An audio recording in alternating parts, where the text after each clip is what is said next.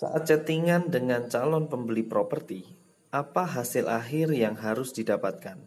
Apakah closing? Sayangnya bukan. Lalu apa? Mari kita bahas di podcast kali ini.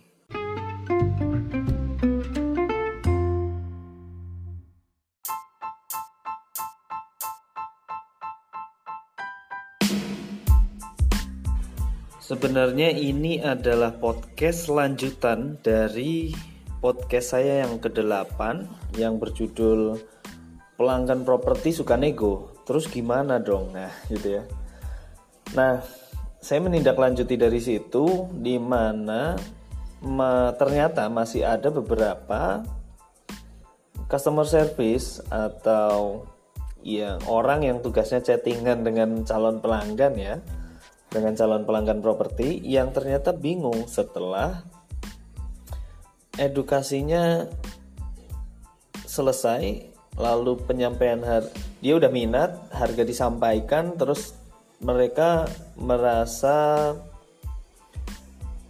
kurang DP-nya atau waduh kurang dikit uangnya atau cicilannya nggak sanggup dan sebagainya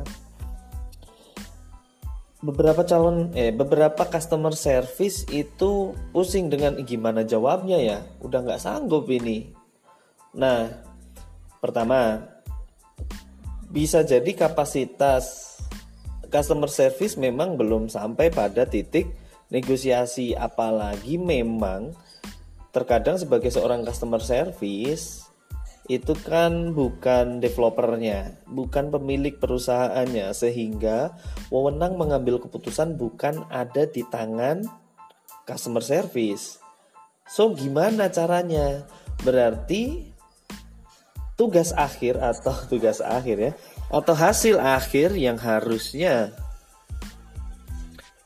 di hasil akhir yang harusnya didapatkan oleh seorang customer service itu bukan deal or no deal gitu ya bukan yes or no-nya pelanggan untuk beli. Tetapi apa? Karena penjualan adalah pekerjaan atau kegiatan yang paling struktural ya bisa dibilang gitu ya yang memang harus struktural. Kalau strukturnya atau urut-urutannya kita langkahi bisa jadi kita melakukan kesalahan. Jadi ya sudah kalau memang ternyata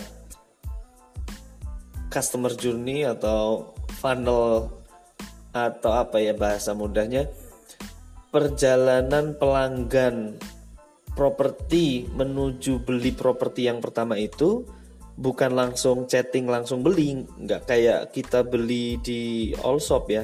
Nggak kayak kita beli di marketplace kayak di shopee gitu yang masukkan keranjang bayar. Itu kan enggak Nah, kenapa? Karena produk kita adalah produk yang perlu edukasi sehingga tugasnya pertama memang mengedukasi agar mendapatkan minat dari calon pembeli. Nah, terus hasil akhirnya apa? Hasil akhir dari sebuah minat tersebut adalah komitmen untuk datang survei. Nah, itu hasil akhirnya. Jadi jangan pusing gimana caranya closing ini orang. Nggak usah pusing.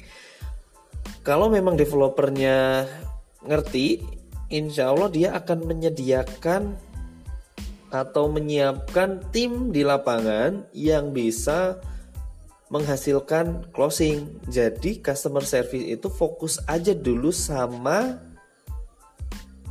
komitmen calon pembeli untuk survei. Itu tugas pertamanya dan tugas utamanya. Jadi nggak usah pusing dengan closing. Nah kalau dapat closing gimana? Ya bagus.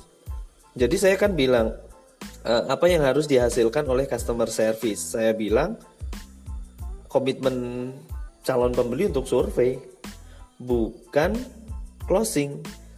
Tapi kalau closing ya boleh, saya tidak mengharuskannya. Itu hanya sunnah gitu ya. Jadi nggak kalau bisa closing gimana? Ya saya bisa mengclosingkan. Maksudnya pernah bisa mengclosingkan e, calon pembeli tanpa survei dan beli gitu dan itu terjadi dan bisa gitu ya.